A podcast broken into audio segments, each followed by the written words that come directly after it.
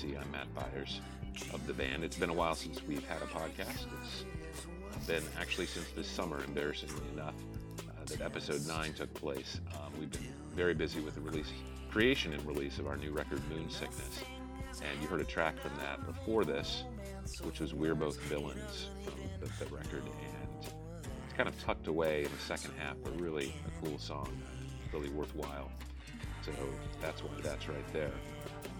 Moon Sickness came out a couple weeks ago and has been doing very well with critical notices and uh, attention it's been receiving in general. So uh, hopefully you'll get a chance to hear that. It's available in all digital outlets as well as um, from our label Home Tapes um, and all the other, not brick and mortar, but not strictly digital either, Amazon, uh, InSound, all those sorts of outlets. Our guest on episode 10 is Rafael Alvarez, and this was recorded live at Atomic Books in Baltimore, Maryland, a great store down in Hampden. And it was a really fun night. Rafael was there, uh, and his he's primarily known for writing for HBO's The Wire, but was there uh, promoting a collection of short stories he has out called Tales from the Holy Land, which is stories based in and about Baltimore and various characters there. He's a wonderful lyrical and musical writer who is the rare writer whose stuff to me, I enjoy more as I read it out loud. It's phonetically fascinating, in addition to being, I mentioned, very, very musical at its core, and I mentioned this in the podcast as well.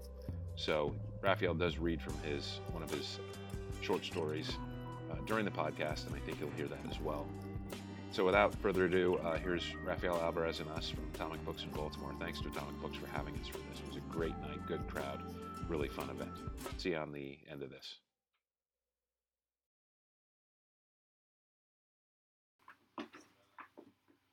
What we usually do now is just have a conversation about, you know, creative process, how you do things, and how you actually. One of the focuses of our podcast is making your creative life work with the rest of your life, because it's a very, very rare situation where you can make those. You can have your creative life be your professional life as well. So that's one of the things we like to talk about. So I'll start out by saying this: How much does it bug you when people only refer to the wire when they talk about your work because I got to admit I, I, faced that conundrum when I was putting things on Facebook and on Twitter. Like I, I, I want this to be something that people recognize, uh, but at the same time, that's not what you're doing now, of course. So does that bother you? What What's your relationship with the show? It's a I'm a, I'm not feeling so well tonight, so if I sound or look cranky, I'm not. Um, the wire is a two-edged sword. I am very, very grateful for it. I try to point out to folks that, you know, I was a hired hand on Mr. Simon's farm, you know, um, and he paid good wages, and we, you know, to keep the ridiculous metaphor going, we harvested a nice crop. Um, but I am not the wire. Um, I think I said um, on YPR the other day that, you know, Baltimore gets a lot of attention now in the greater world for more than just you know being.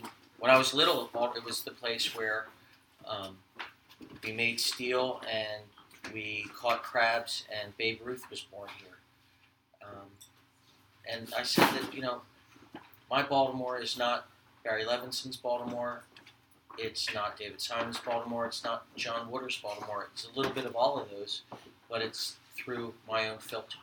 So, you know, I'm grateful to The Wire on many levels. Um, but when it comes to, you know, the fiction and the stuff that I care most about, I, uh, I don't, I try not to trade on it too much. But I don't, I'm not embarrassed by it. I certainly, uh, but, but at the same time, you know, I get a lot of work because they can't get David and they can't get Pelecanos. and it seems like they just keep coming down the list. Oh, right. we can get this guy, and that's fine. You know, I, I uh, um, the, the Wire, the Wire uh, didn't make me who I am. If I wasn't a writer already back in 02 when The Wire debuted, Simon wouldn't have asked me in the first place. I mean, we grew up together as buddies in the newsroom of the Sun. So I don't disown it, but at the same time, I, I don't, you know, advertise it. it, it's funny you mentioned trading on something, and I when I I'm a teacher. When I started teaching, I started teaching in the city as often teachers do because there's a lot of need and a lot of availability, and I in when the wire started. I would run into people and they'd ask me what I do. I said, I'm a teacher. Where do you teach? And I'm no longer there, but I would explain that I started teaching in the city, and you know, near the Perkinson projects and at Lombard Middle School, and, and people would be like, they would be tuned in because of the wire, and they would be like, oh wow, you know, they would they would have so much to, to ask me about. There was this mythology behind it, so I felt like I was trading on that as well. Like, well, yeah, it's really, really, it's really, really tough. Um, so I can completely relate to. So there's a story in this book towards the beginning called Junibug. I get this call out of the blue. It's one of these situations they can't get Simon, they can't get Pelecanos, they can get me. And uh, it's the book editor of the Edinburgh Scotsman newspaper in uh, Scotland.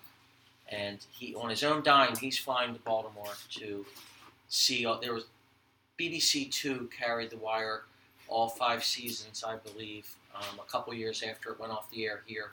And there was, for a good year, maybe a little more, Wire Mania in Great Britain. I mean, it was all folks talked about. I'm sure they talked about it at Buckingham Palace. And he wanted a tour, uh, and I used to be a cop reporter at the Sun for a while.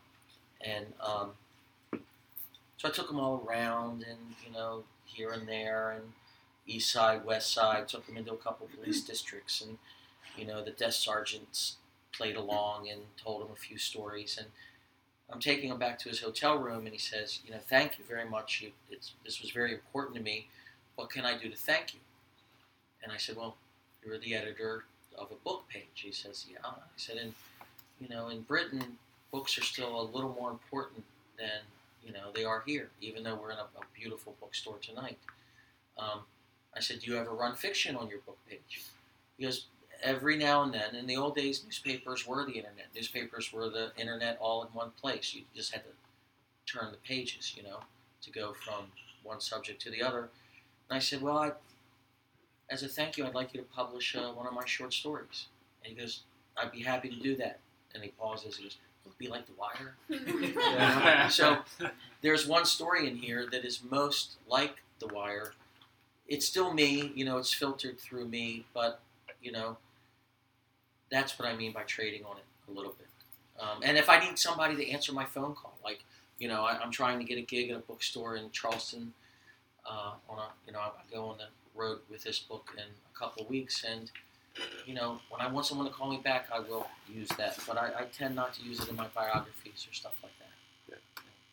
Yeah. Um, is it me? No, it's not. No, no it's Um, It's Nigel Tufnel getting the Air Force. right, exactly. um, so I read that story. It's fantastic, and it's interesting because that what I think what that points to as well is what- one of the more enterprising guys I know.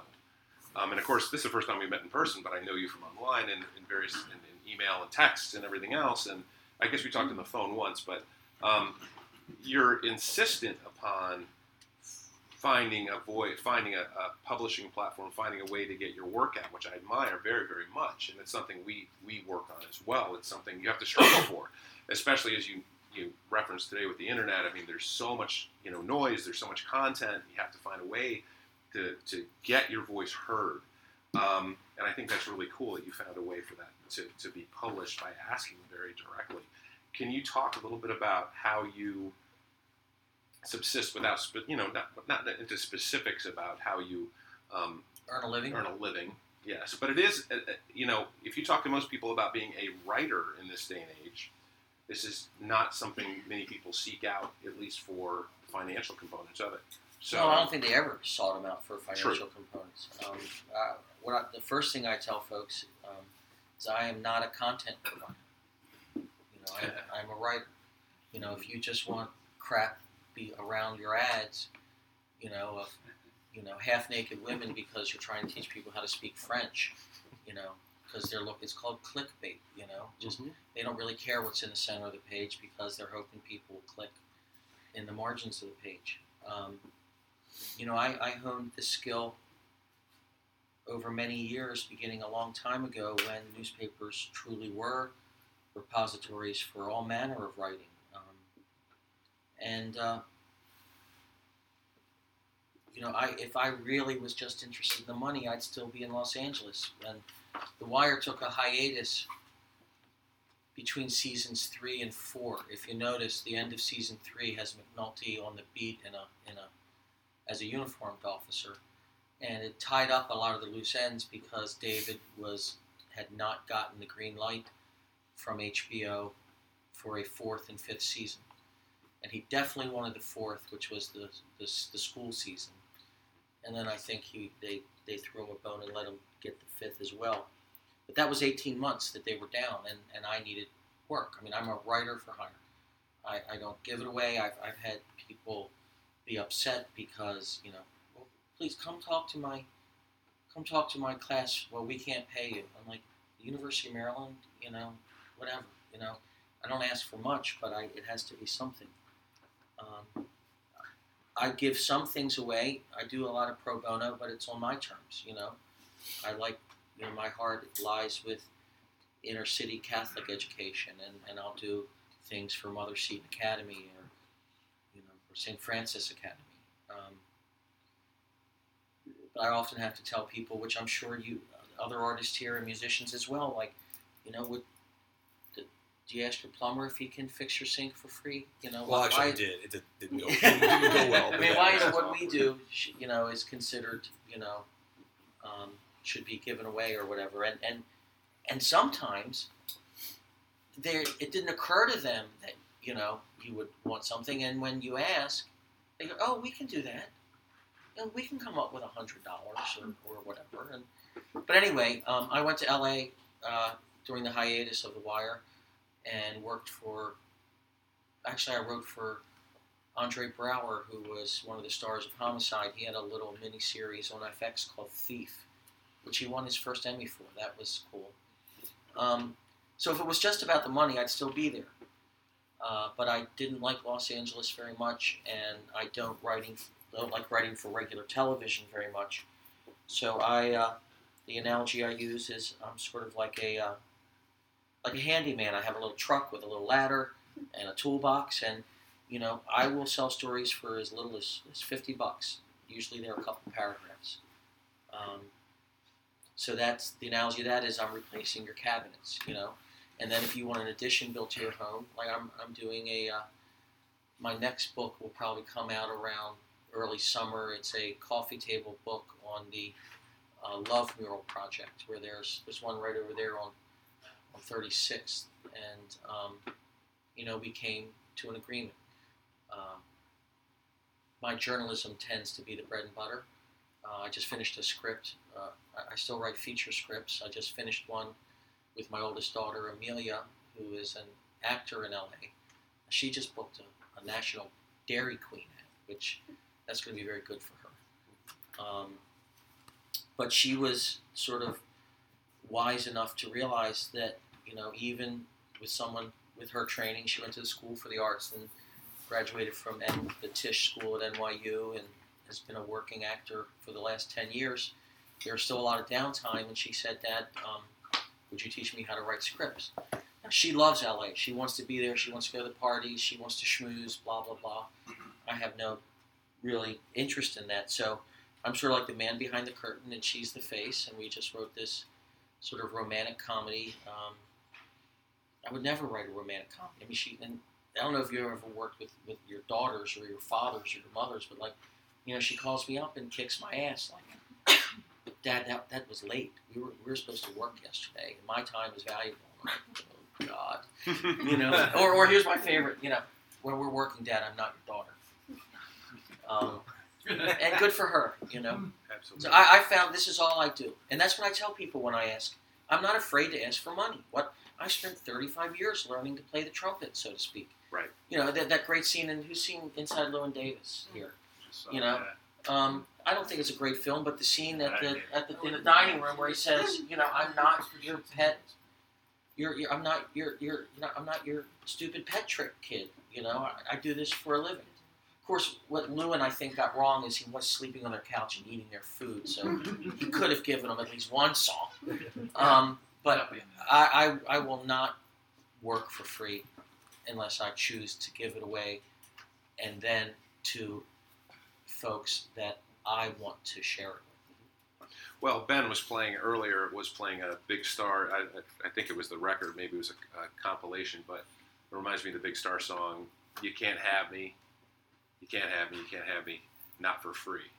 You know, Yeah. which I think is is it, mean, it I shows paid it, shows, it dues. I demands respect respect from from people. Yeah. I worked for free when I was 19. I was mm-hmm. one of the original staffers of the city paper, which, believe it or not, started in 1977. I was 19 years old. I had never been published before. I was thrilled to death to see my name in the paper. And not only did I write for free, but I distributed the papers. We did it all, you know. And I, I tell young people, get a little portfolio together if you need to work for free for a year or so, but not after, you know, not not after you've learned to play your instrument. Once you've really learned to play your instrument, don't give it away. Well, because as you pointed out, you're not. Somebody would not pay you for doing something for an hour for you or two hours for you. They're paying for a lifetime of experience that you've accrued, and, and I, Yeah. I think that's that's. This one woman from. UMBC said, uh, you know, come be on this panel. We're offering, you know, a, a, a boxed lunch. You know, so I'm going to drive to UMBC. I'm going to sit on this stupid panel with a bunch of stuffed shirts and academics who cannot do what I can do. I'm not saying I can do what they can do, but they're, you know, whatever. I asked her. I did never hear. I had never heard from her again. I said, "Is the president of UMBC, uh, or maybe it was the dean or something? It- what do they get? Is there two hours of their time worth of box lunch?" And you know, that was the end of that. I haven't given up hoping you could buzz me up and then we'd sit down. You'd explain how I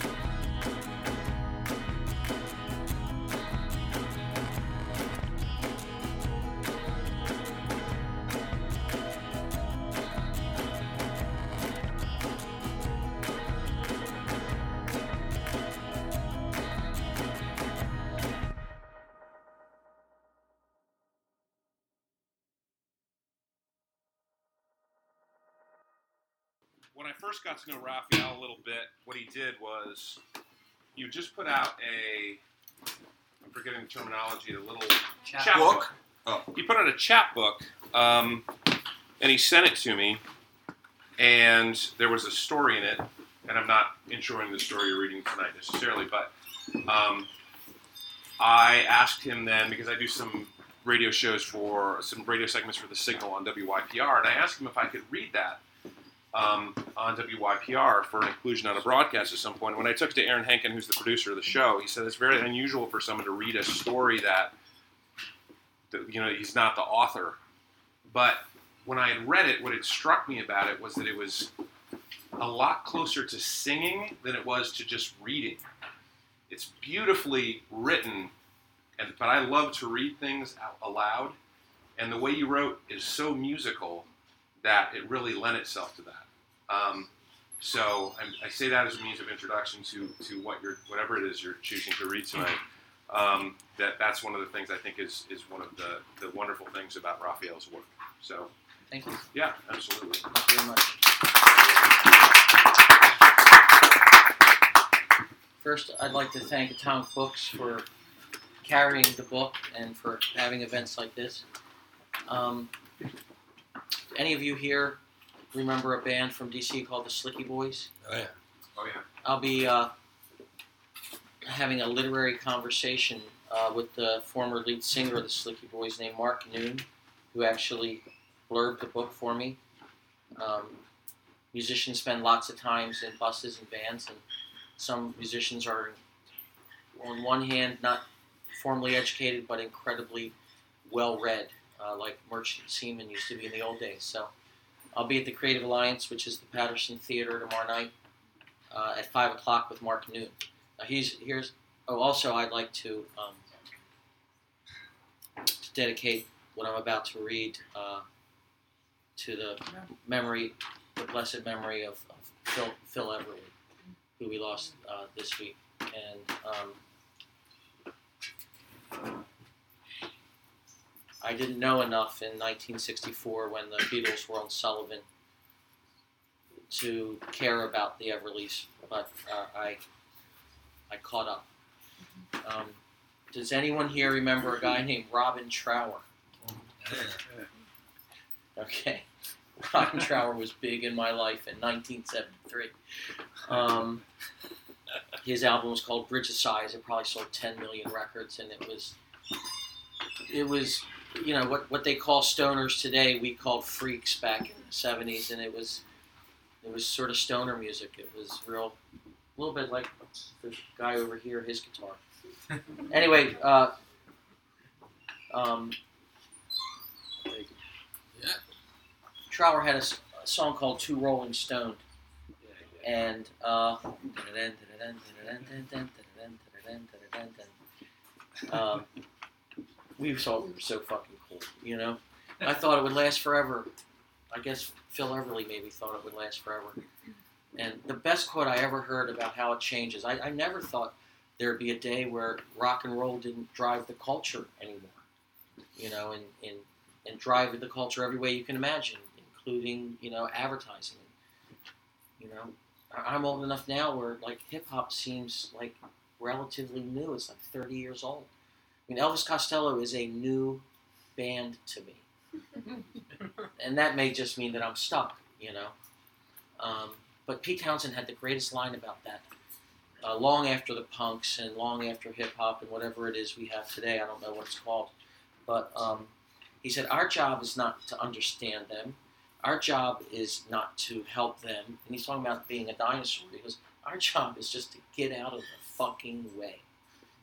And um, I mean, I, I've, I've never heard it put put. Uh, you look just like John Turturro. Am I the first guy to say that? I actually am John.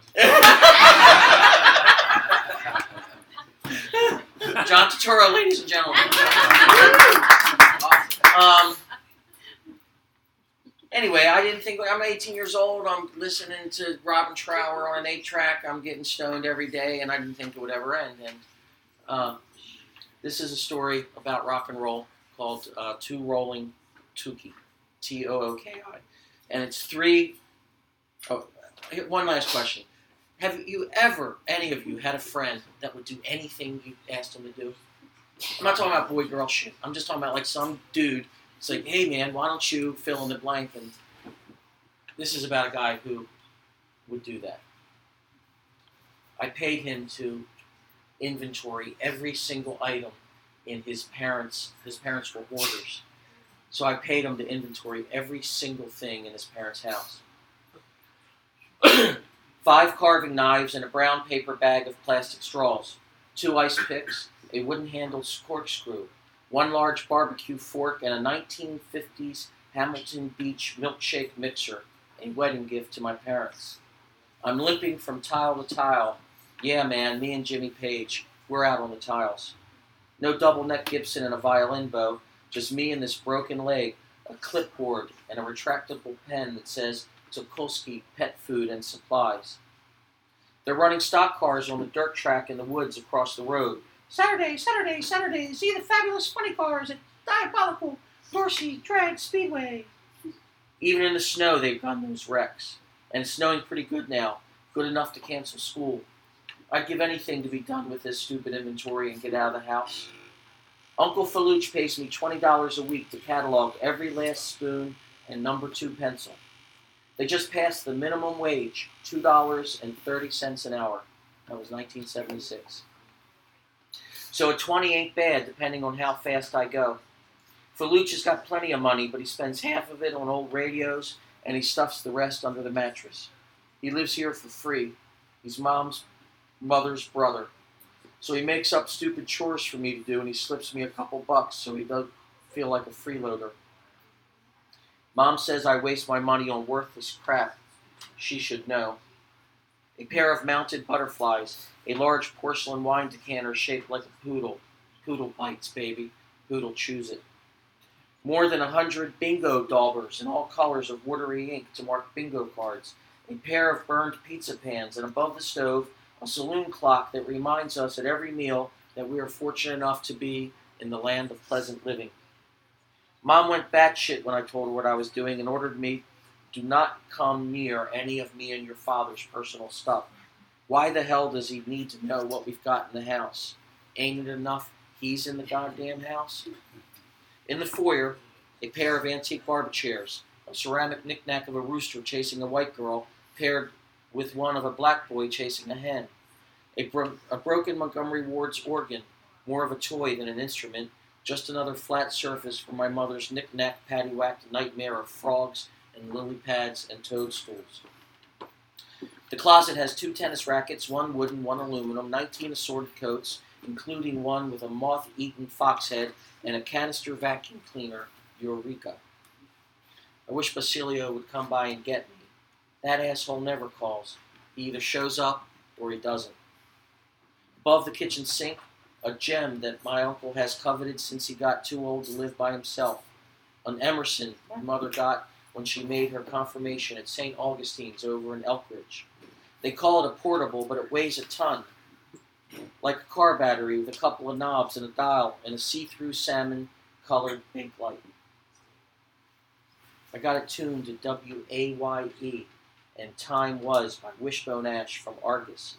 I got it turned up as loud as it'll go. My parents are out trying to make all the day's deliveries before the roads get too bad, and my uncle is half deaf. Man, the snow is really coming down. I can hardly see past the statue of the blessed. Well, what do you know? Here he comes, the rock star himself, banging up the drive in his mother's space station AMC Pacer, Montrose, space station number five. He's wearing state trooper mirror shades in a fucking blizzard. Yeehaw. I keep trying to talk him into running that pacer over at the dirt track across the street.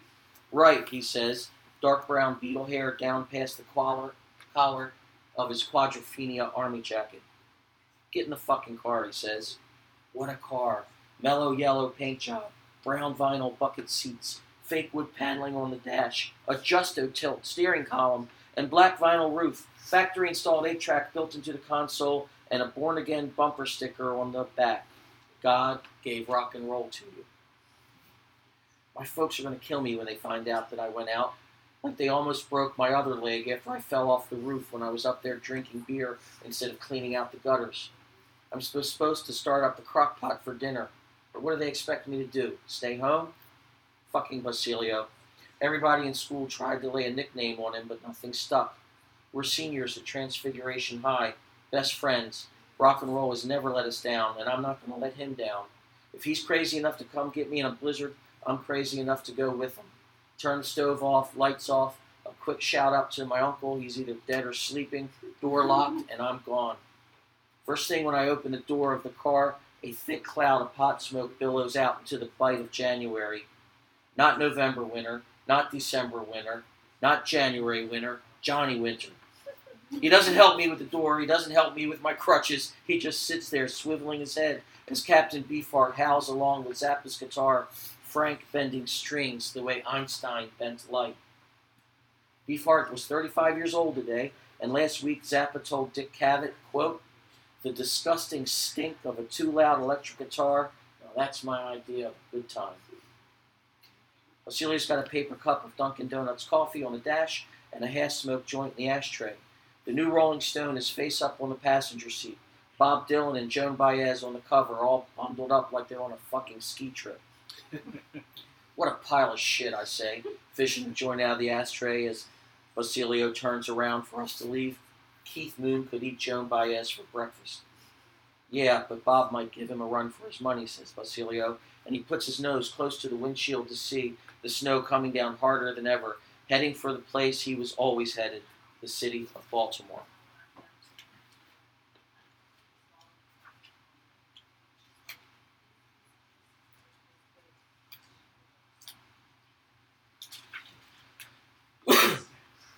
The next letter is from August 16th, 1977, which is a pretty damn important day.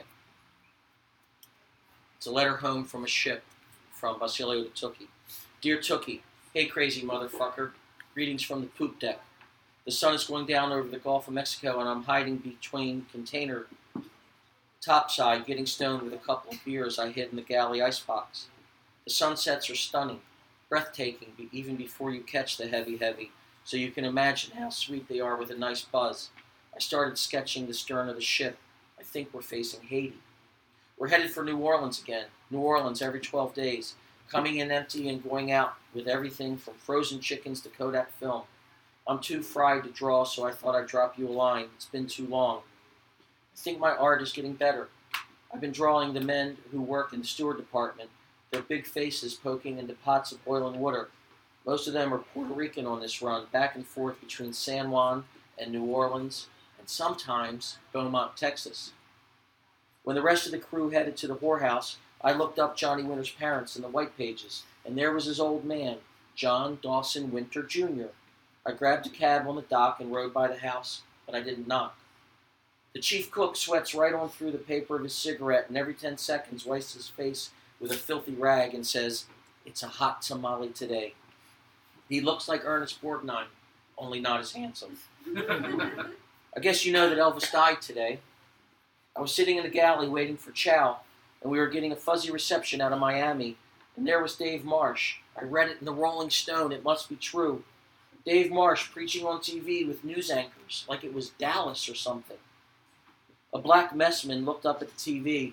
The TV hangs on chains screwed into the ceiling, and he laughed hard and ugly at the news that Elvis had died. He really put some effort into it. Ha, ha, ha. I wanted to knock his teeth out. I used to catch a buzz with him and his folks when we used to listen to Parliament Funkadelic and Slide. I didn't even know I gave a shit about Elvis. I always thought the Beatles had given birth to themselves. I was already cranky because I was coming down from tripping. A couple of hits of window pane last night. I didn't get a wink of sleep. You know how when the flashes are over and that Morse code runs up and down your spine for hours? Reefer buzz I got going now is taking some of the edge off, and I'm hoping to sleep before my shift rolls around. I dropped the window pane about an hour before sunset. I washed it down with a beer and tied my ankles to the legs of the steel desk that's bolted to the deck in my room, and then I hung myself upside down out of the porthole window. Portholes are big and rectangular now, not round like they had on the Titanic. I secured my ass with a Baltimore knot. Now, you Wire fans might recall that I stole this for the show. Do you know what a Baltimore knot is? It's named after me. It's a knot that's never tied the same way twice. Man, I am tripping my nuts off, hanging out the porthole, my head just a foot above the waterline as the ship is pushing through the ocean, spray soaking my head as I stared up into the black night and the stars, everything twirling like flying lampshades, black night, a million diamonds, and I'm seeing the moon wash purple and pink popsicle green. And then the guy from the 12 to 4 shift came to get me to relieve him, and he had to haul me back in through the porthole. The Baltimore Knots held fast, though. Wouldn't be writing you now if they hadn't. You know how I found out that Elvis was important, Tookie? I mean, really important? Whack that noodle of yours between your ears. I'll tell you how. Howie Wyeth. Remember the blizzard in our senior year when we went down the waterfront to see Mr. Orlo and you bought that old meerschaum? I almost pissed myself laughing when you called your parents after we got stuck on Clinton Street. Hi, Pop, you said. Me and Basilio went out to the library in the blizzard. hey, Took, you forgot all about the library like you told your old man now. We were making fun of Rolling Stone for putting Dylan and Baez on the cover. The magazine got mixed in with all the shit I threw in my bag when I shipped out after we graduated. And I finally got around to reading it. Howie Wyeth was playing piano on that tour, the Rolling Thunder Revue. Me and you were asking our parents for money to go see Foghat at the Civic Center, while Dylan was putting on Ziggy makeup and rocking out with Mick Ronson and Roger McGuinn and some gorgeous fiddle player named Scarlet. Here's the line that stayed with me from that article. Somebody was talking about Elvis, and then somebody pointed across the dressing room to Howie, and he said that Howie Wyeth played the piano that was ancient, holy, and American. Man, I even like the way those words look on paper. Ancient, holy, and American. I wanted to find him right away, whoever he was. In New Orleans, you can find anything. Maybe I'd ask him about his grandfather, see if I could pick up a couple of tricks. But the closest I've gotten so far is a new album out of D.C. by a guy named Robert Gordon. Rockabilly, Elvis, Holy American Piano, Amphetamines, Jerry Lee Lewis. I bought the record on vinyl, and one of the engineers, one of the guys who took the Elvis news hard, the guy who told the black messman to shut his goddamn mouth, he has a turntable in his room and he copied it for me onto a cassette. Then I was looking through some other magazine, some rag, they were giving away in a record store on Decatur Street, and some New York guitar player named Robert Ross said Howie Wyeth used to play drums for him. And if you ain't at your best, Ross said of the drummer, Howie's going to bury you in a barrage of brilliance on a yard sale drum kit made out of trash can lids and spaghetti pots. When I find him, I'm going to ask him for both of us. What the fuck was Mick Ronson doing on tour with Bob Dylan? Musicians are different from me and you, Tookie. I'm not sure how, but they are. You think Robin Trower wrote Rock Me Baby? Start reading the publishing credits and you'll find out who the real cats are. Everybody wrote that song. Even some goof named Johnny Cymbal. Johnny Cymbal. I'm learning so much out here. My old man, he was a real seaman. He left Macon Street when he was just 16 for his first run down to Venezuela on a Bethlehem Steel ore sh- ore ship. But I'm just fucking around. And I like it, and I don't think I'm going to come back to college like my folks want me to. Remember that day we got our diplomas? Me, you, and Flannery racing up Charles Street in Mom's Pacer, passing a fat joint and listening to Trower kick the shit out of Too Rolling Stoned? Takers get the honey. Givers sing the blues. I told my parents I needed a year to figure out my shit. Not sure how much I need now, but I know I need more time. I got a cheap room near the SIU Hall in New Orleans, and between ships I stay in my forecastle and I paint. I don't even get high that much, not too much, when we're in port. Just me and a hot plate and my brushes and vegetable cans. I miss Trudy, but not enough to come home. She took a bus to visit once, and I'm trying to get her to come again. Don't want to lose her. I'm going to finish this beer and get some sleep. We hit New Orleans in a couple of days, and then I'll drop the letter in the box. And the very last part is from 30 years later, 2006. it's from the point of view of Tookie. I buried Faluch today. Just me and two or three people who knew him and weren't dead yet themselves. Fuck, it was cold. The ground frozen, and my bad leg acting up. January 7th, 2006. King would have been about 74. I kept turning around thinking I'd see Basilio walking through the tombstones with that I'm smarter than you smile on his face. I don't know why. I haven't seen him since the day we graduated high school. That's what I was thinking, my mind wandering while the priest laid the mumbo jumbo on old Faluch. Last I heard, Basilio and Trudy got divorced, and he was living in the house where his father grew up, painting pictures of crabs and rockfish on the sides of seafood trucks. I think he's got a grown daughter. That's what his mom told my mom at the supermarket a while back. When my mother passed away, it was just me and Dad and Faluch, and then it was just me and Faluch. Now it's just me. I bet that old goat has 300 radios in this house. I'll find out soon enough. I'm going to inventory every stationary bike and Cupid doll from the attic to the basement. Even the nail the Sacred Heart of Mary is hanging on. And then I'm going to set all of it on eBay, air the whole joint out, and sell it to the first asshole who shows up with cash. What did Mom always say? I'm going to sell the whole kit and caboodle. I got the old A&P clipboard here on my lap, rolling a fat one. Basilio used to call them Fidel burgers. 4.30 in the afternoon and it's dark already. All by myself in this house. I'm really alone for the first time in my life. This shit costs $100 for an eighth of an ounce. You get about five skinny joints out of it. Me and Basilio used to buy a pound of tumbleweed Mexican for $140 in high school and sell three quarters of it and keep the rest for our trouble. Sometimes the only buzz you got back then was a headache.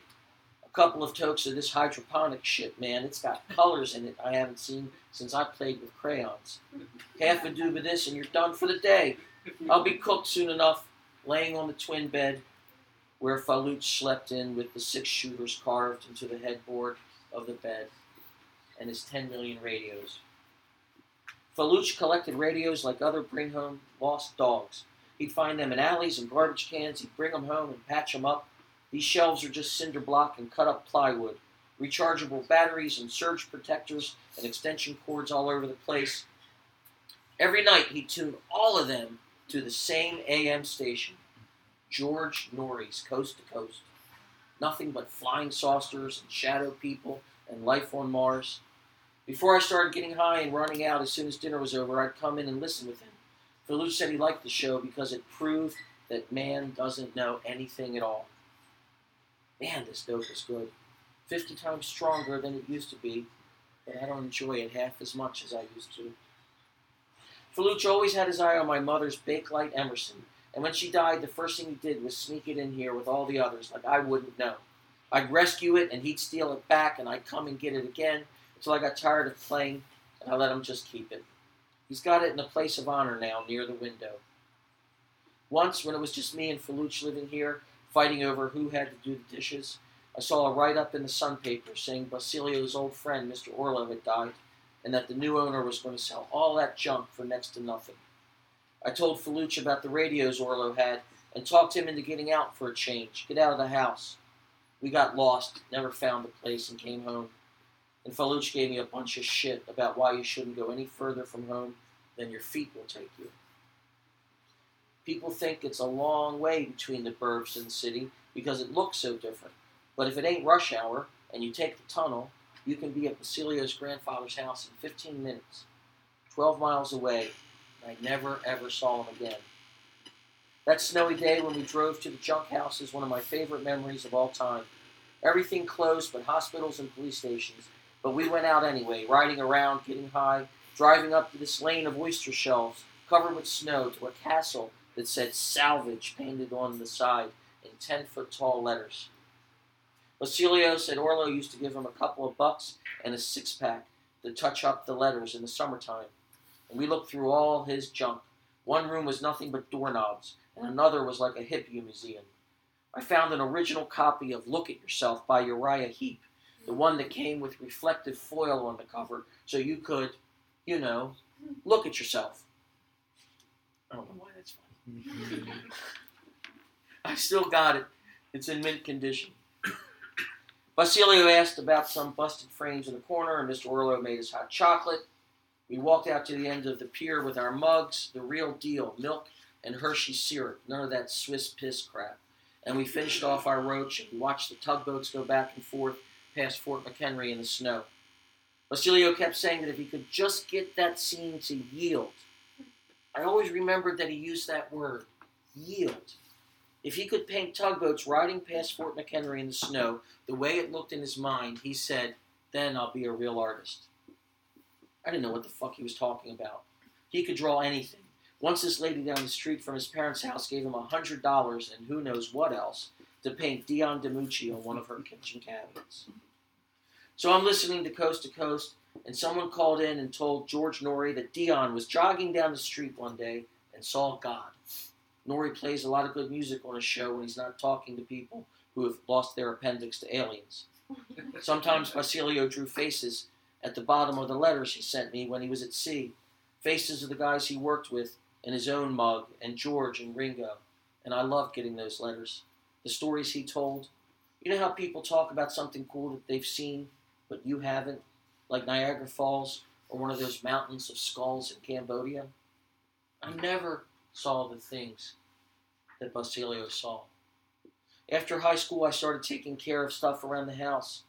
I never saw much of anything outside of Dorsey and Elkridge, but I did see an eclipse once in the backyard. And then the letters stopped. A couple of times I thought of calling. I thought he'd come to my dad's funeral.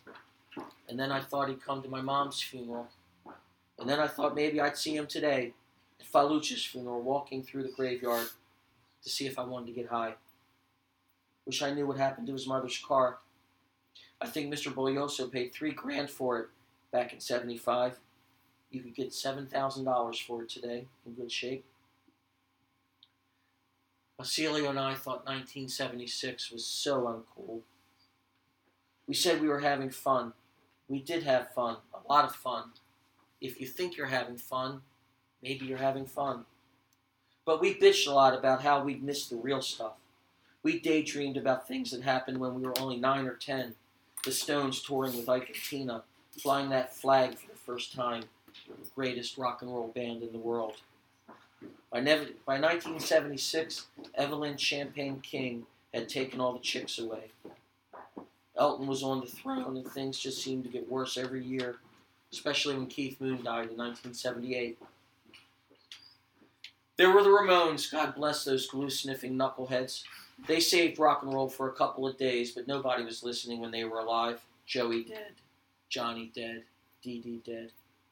A couple of years ago, they came out with Volume 5 of Dylan's bootleg series, The Rolling Thunder Revue. I'm not sure I can hear Howie's wholly ancient American piano, but I like it, especially The Lonesome Death of Hattie Carroll, because it's a Baltimore song. They release everything today.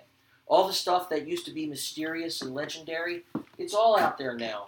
The vaults are empty and nothing's secret in the information age, not even Brian's smile. Humble Pie had this song we loved listening to 30 Days in the Hole. More like 30 years, if you ask me.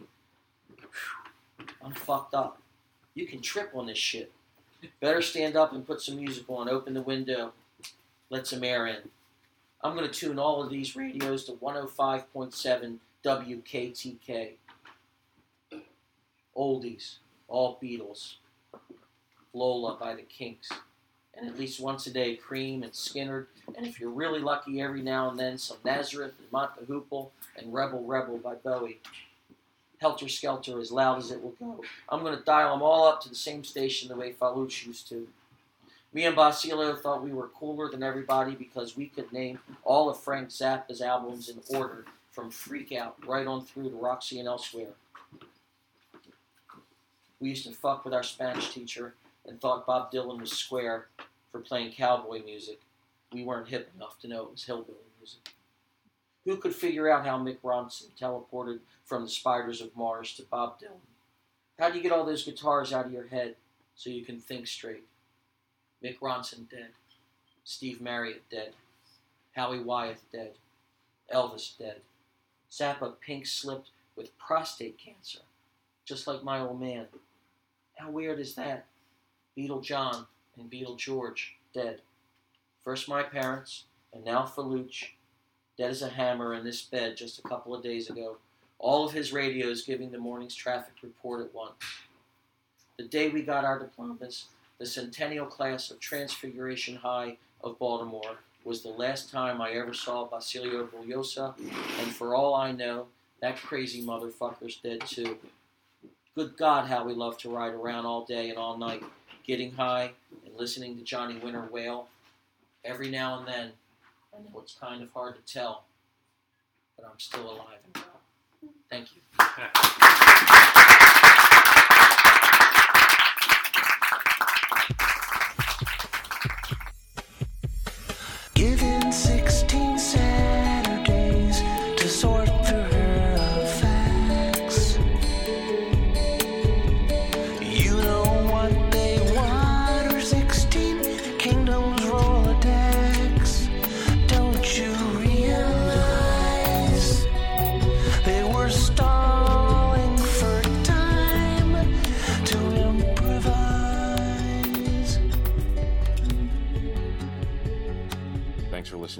Listening to episode 10. And don't forget, Moon Sickness is now available on a million different platforms and from a million different places. If you're interested, we'd love for you to check it out. We'll see you soon for episode 11, which features a very special guest we're excited about. It was a great conversation, and that will be coming up sooner rather than later. Thanks. See ya.